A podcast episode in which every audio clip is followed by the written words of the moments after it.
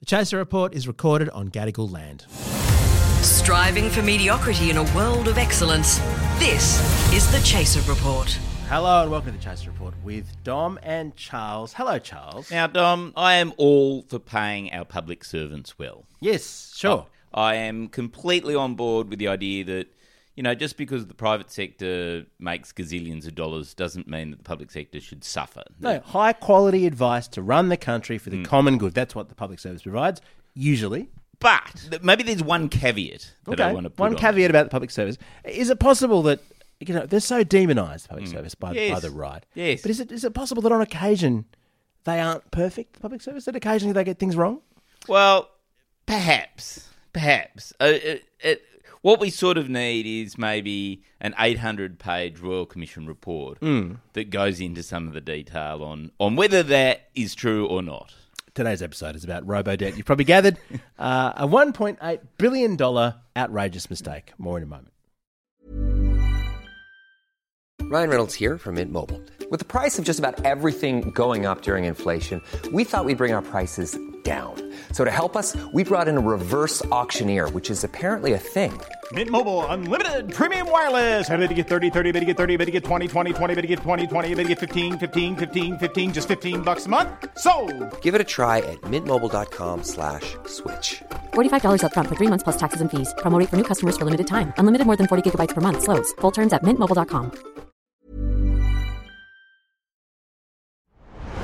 So, yeah, the Royal Commission Hmm. report has come down. I saw the footage of the Royal Commissioner handing it over to, to the Governor General, who I'm sure will read it because he's, you know, such an action man, so involved in the nation's debates. One person I can say with absolute certainty who, who didn't read it before releasing a statement is Scott Morrison. Did you see, within minutes, Why would he read it? within minutes of handing down an 800 page report, which nobody had seen, like he hadn't got a sneak peek, hmm. he released a statement unequivocally rejecting every single finding of the Royal Commissioner. Well, he knew he'd done nothing wrong.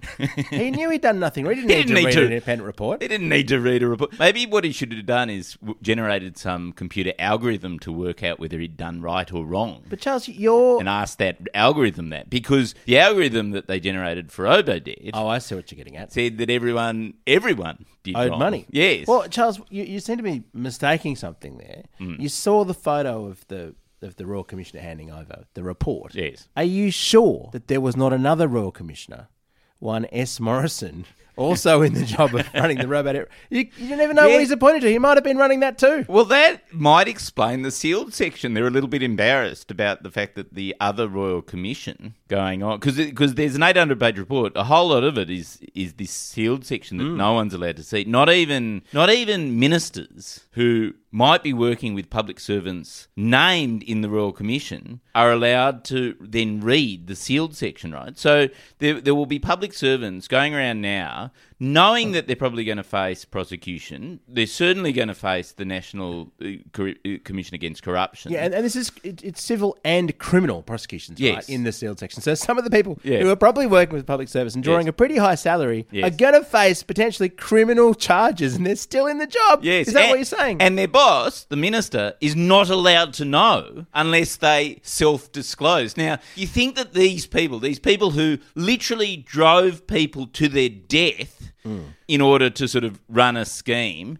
and make life easy for themselves, are the type of people with the integrity to self disclose? Do you think that the, the, that's the sort of mindset that these people have? I'm sure if a computer program popped up and said that they had to self-disclose, because Yeah. what they were doing, the, the important thing to note is that what mm. they were getting paid so much money for was not doing their job, was outsourcing their job. In effect, right? They were getting Yes, paid yes. for the computer to do their job, so Yes. no human needed to process mm. all these supposed debts to social security. And this is the thing that, that's so extraordinary about this is that yes, okay, there were probably some people who overpaid. Who- maybe there were some people who were rorting the system, but not only did they quite cruelly outsource it to a computer, the computer got it so massively wrong. Let's drill down a bit on this because what the Royal Commission found, one of the most chillingly hilarious and terrible tragic details in the whole report for me is the detail that. So before they introduced Robodebt as a mm. sort of scheme that just would automatically you know, charge Yeah, people mop up all the debtors and create new ones. o- on this using a mechanism called income averaging, right? That, Mm. so that it was like, okay, we'll c- come up with an algorithm which shows that on average, what would this person have received? Yes. and then compare it against what they've received, and then we'll just charge them the difference, right? As though they'd As- received that as income. though as though Yeah. they, they'd been overpaid, right? So they ran some trials bef- of this income averaging system, and consistently the algorithm, the robo Yeah. thing, this is before they implemented the system, consistently overestimated the amount that was owed by 56 to 65%. Like just consistently More than half. overcharged by over 50% uh, on most people, right? So they knew going into it that the algorithm was completely wrong. It was just criminally wrong. It was just completely untrue, right? And then they went, you know what? The budget papers say we need to make a billion dollars out of this. Let's just fucking do it. Let's just fucking go for it. The thing that I like about this, Charles, is that um, we're so often told, "Oh, we live in the era of big data.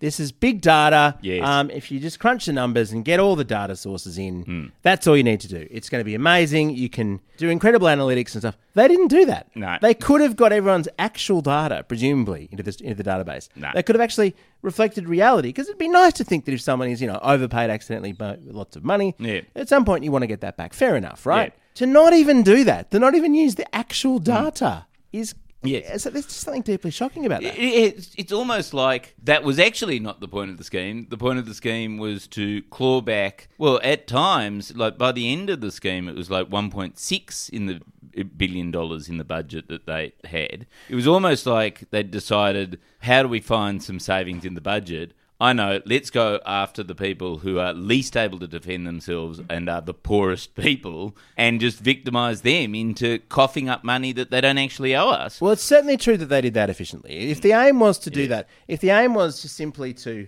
to pick on people Yes. uh, who were vulnerable, it was a huge success. Yes. I mean, honestly, in, ter- in terms of just creating misery, I remember watching this unfold in real time on Twitter. I remember Asher Wolf on Twitter, who did a lot of the investigating of this. Yes. The stories of misery. At the very moment these notices came out, we knew about it within hours Hmm. of these massive claims going to people. And it's taken this long, it's taken years for this to happen. Hmm. It should have been self evident instantly that this was wrong. It was it was clear that these people had, had not been paid the money that Centrelink thought that they had. Hmm. That was the thing that was so extraordinary. And they were ringing up, ringing up, ringing up, trying to say, "You did not pay me all this money that you said. I Hmm. don't owe this debt. It's obviously wrong." And there was no one to talk to. Oh, they had rationalised the phone bank as well. So, Charles, what did the report say about Scott Morrison? Because he was the minister Well- who kind of brought this in to begin with, right? Well, this is the thing, like, and this is, I think, why Scott Morrison has rejected all the findings because it's quite critical of Scott Morrison. oh, that couldn't be right. Yeah. that could be right. When in actual fact, what he'd run is a very successful scheme under the sort of psychopathic sadism framework Hmm. that you've just outlined. Essentially, what it pointed out, which I think we all knew, but it was it's really nice to sort of read it there in black and white. Is And this is the unsealed part of the report, by the way. he he was the architect of the scheme. He's the one who basically went, you know what? Let's just let's just create this myth essentially that the welfare system is being completely rorted. And I'm sure at some level he believed that, right? Like there was no evidence for it, but he sort of just knew gutturally because he always, you know, shoot by the hip, whatever Just- I just, reckon. Just follow what the ideology tells you and don't question any of the, the assumptions, such as you know welfare cheats are are, are everywhere and are bad. Don't, And- don't don't even kick the tires on that one. And and what and one of the interesting things in the report actually is that not only was the actual amount of welfare cheating minuscule, hmm. quote unquote minuscule, the other thing is there was certain amounts of people who had accidentally been overpaid for reasons like it's all it's happened to every single one of us, I'm sure, where you know you get paid family benefit A, yeah, and then it's it's, your income it's goes up. incredibly complicated. Yeah. And, and this is the thing that's so. I, I mean. I generally think I'm pretty good at figuring this sort of stuff out. Like I'm generally, you know, I've got a lot of uni degrees. I've, Mm. I'm good at this stuff in general. Centrelink are baffling. Mm. They're absolutely baffling. I cannot work out for the life of me what we are and aren't eligible for. Yes. And in the end, it just became too hard to apply. It just Mm. became too hard, and so we missed out on I think whatever it was, childcare payments or something, because it was just Well, too keep, difficult. You got to keep reapplying for childcare because what happens if you suddenly you know your children suddenly disappear in a puff of smoke. Oh. it's it. The onus is on you every year. It's not as though- to. It's not as if you know when you're a parent, you have to fucking look after your child year after year after year. And if they died, How you would would tell go- you'd tell the government, wouldn't you? if they died, that would be something you'd have to notify them. Uh, to be fair, look, uh, I will just as a sidebar. I mean, imagine, imagine.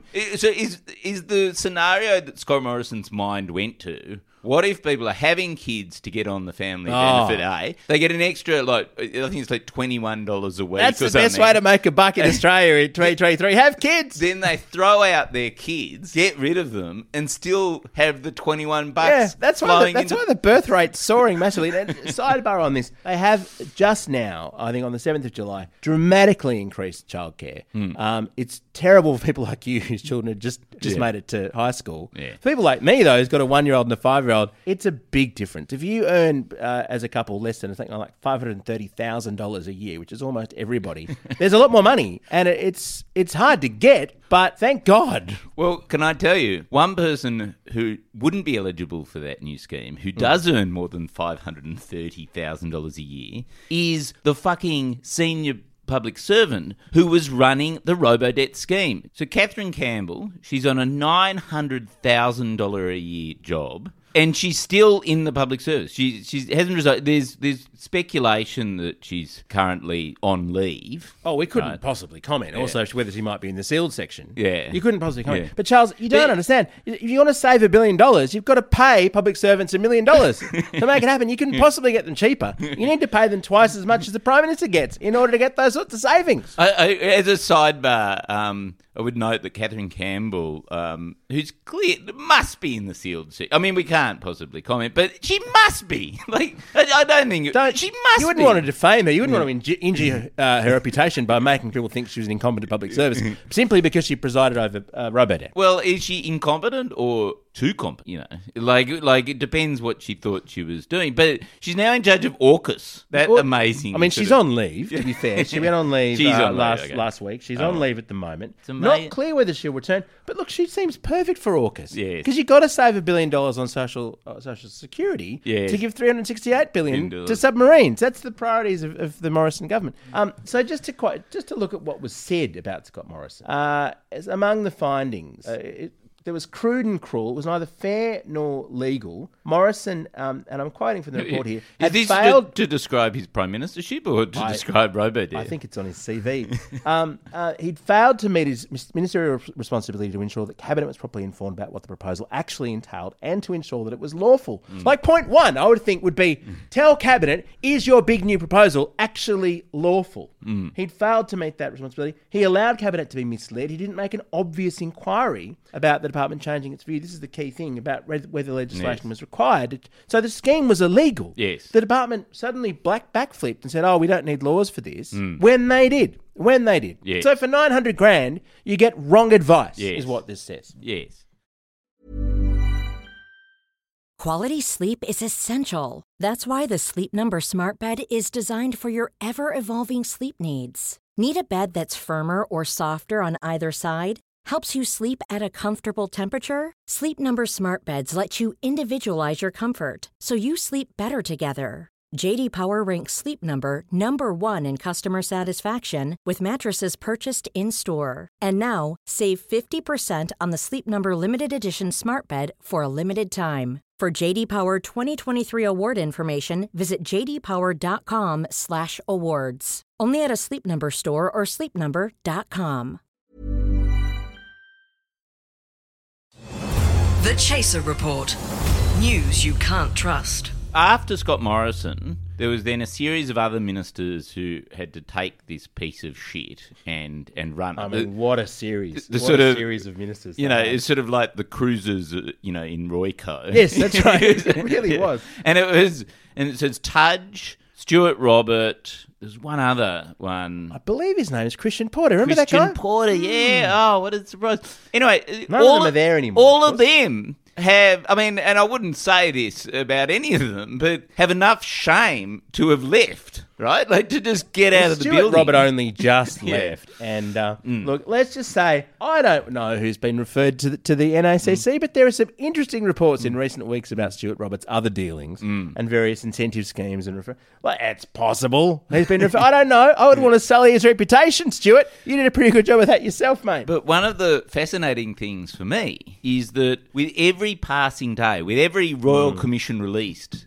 that shows Scott Morrison was an absolute fuckknuckle von fuckknuckle for, Yeah. for, for years before he even became Prime Minister, you realise there is no job he can go to in the private sector. That, that essentially Scott Morrison may well remain member for Cook for the rest of his life because what? Who else is going to employ him? Well, I would say PwC, except that don't we know that they already said no because of adverse reputation? Well, yeah. If PwC rejects you, I think you're sort of stuck there. So I think what might happen is he's the fart in the lift, and then the lift breaks down, and you just we're just going to have to stay with this little fart in Parliament probably for decades. Now, you've been very critical of Morrison. I want to allow Morrison to speak for himself here, okay? Because Okay. this is his Yep. statement. He did acknowledge and express regret for the unintended consequences of the scheme, I'm quoting, and the impact that the operations of the scheme had on individuals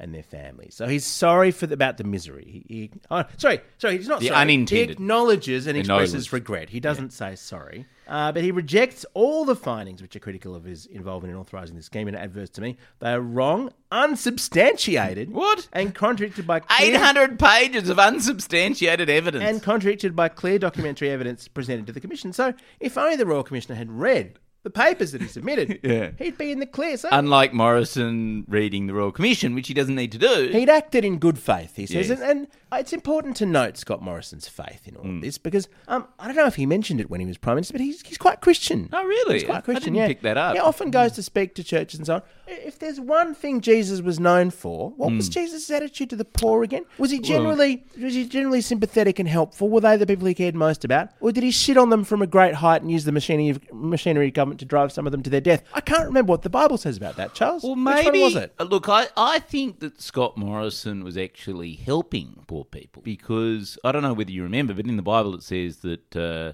you've got to be poor to enter the kingdom of That's heaven. That's true. Yeah. And by, by enforcing robo-debt on the poor, he was making them even poorer and actually hastening their death. Well, some of the some of them got eternal life far Yeah. faster than they should have. Yes, and then that would have guaranteed them. Like basically, a letter from Robodebt guarantees you a place in heaven. I would think. I mean, to be absolutely honest about this, I, I wouldn't have thought God would turn anybody down who'd been a victim of this scheme. People who authored it, that's going to be a bit of a tough sell. Uh, uh, The, the other detail uh, that is sort of uh, by the by, like we've sort of moved on, but I, I would like to sort of say I I hadn't quite realised that not only had they sent threatening letters, right, which which were really scary because it wasn't like we think that you've got this debt. It was like this is the debt that you have to repay by next Wednesday or Yeah, whatever. Like it- it was a ticking bomb. Yeah, but they also, under the scheme, as you say, they outsourced everything, including the debt collection. So, Yes. so the government was selling this debt that was not true to private debt collectors, who were then going and knocking repeatedly on people's doors, even though. Th- they didn't know the debt. They didn't have any money to repay the debt, and they were precarious people who weren't necessarily equipped to be able to deal with You that. know what? I wouldn't normally feel sorry for private debt, collect- debt collectors. It's something the HA's done for a long time. The ATO, I think they've oh, stopped Oh, really? doing it now, but the Yeah. ATO for many years has outsourced its various debts to third-party debt collection Really? companies. That's sort of Dickensian. They say that they're from the ATO, but they're actually when when you drill down, and, and I've seen this. Um, it's actually some. Have you been provider. evading debts? No, no, they've, they've seemed to catch me. Um, no, well, you know, small business, self-employed person occasionally get a bit behind on this kind of stuff. But the bottom line is, um, they, the, the government, from what you're saying, has defrauded the debt collectors. they sold them an invisible debt, a debt that didn't exist. A dud debt. So presumably, the, the government uh owes Well- money to the debt collectors. Won't anyone think of the debt collectors Yes, in all things. this? Poor things. um, so that, that's a wonderful detail. Another fantastic detail. If if you're Alan Tudge, imagine that you're sleeping with your Tudgy, advisor. You're Tudgy. sleeping- That's all part of the, Yeah. the, the wonderful family friendly government. No worries about that, Tudgy. Yes. You want to try and promote robo debt. You want to try and spin it. You don't want. All these negative stories about people getting imaginary debts and being Hmm. miserable. You want to talk about? Uh, I think Morrison used the term a tough cop on the beat. Yes. About that, you know, getting getting those um, getting those bludgers. Yes. You want headlines like this: Welfare debt squad hunts for four billion dollars. Yeah. You want talkback uh, presenters who ask you questions like, and I quote from Chris Smith on 2GB: Are all these people with their hands in the taxpayer pocket in genuine need? And then after Tudgy def- defends what he's doing, Smith said. Keep at it. You're doing a great job.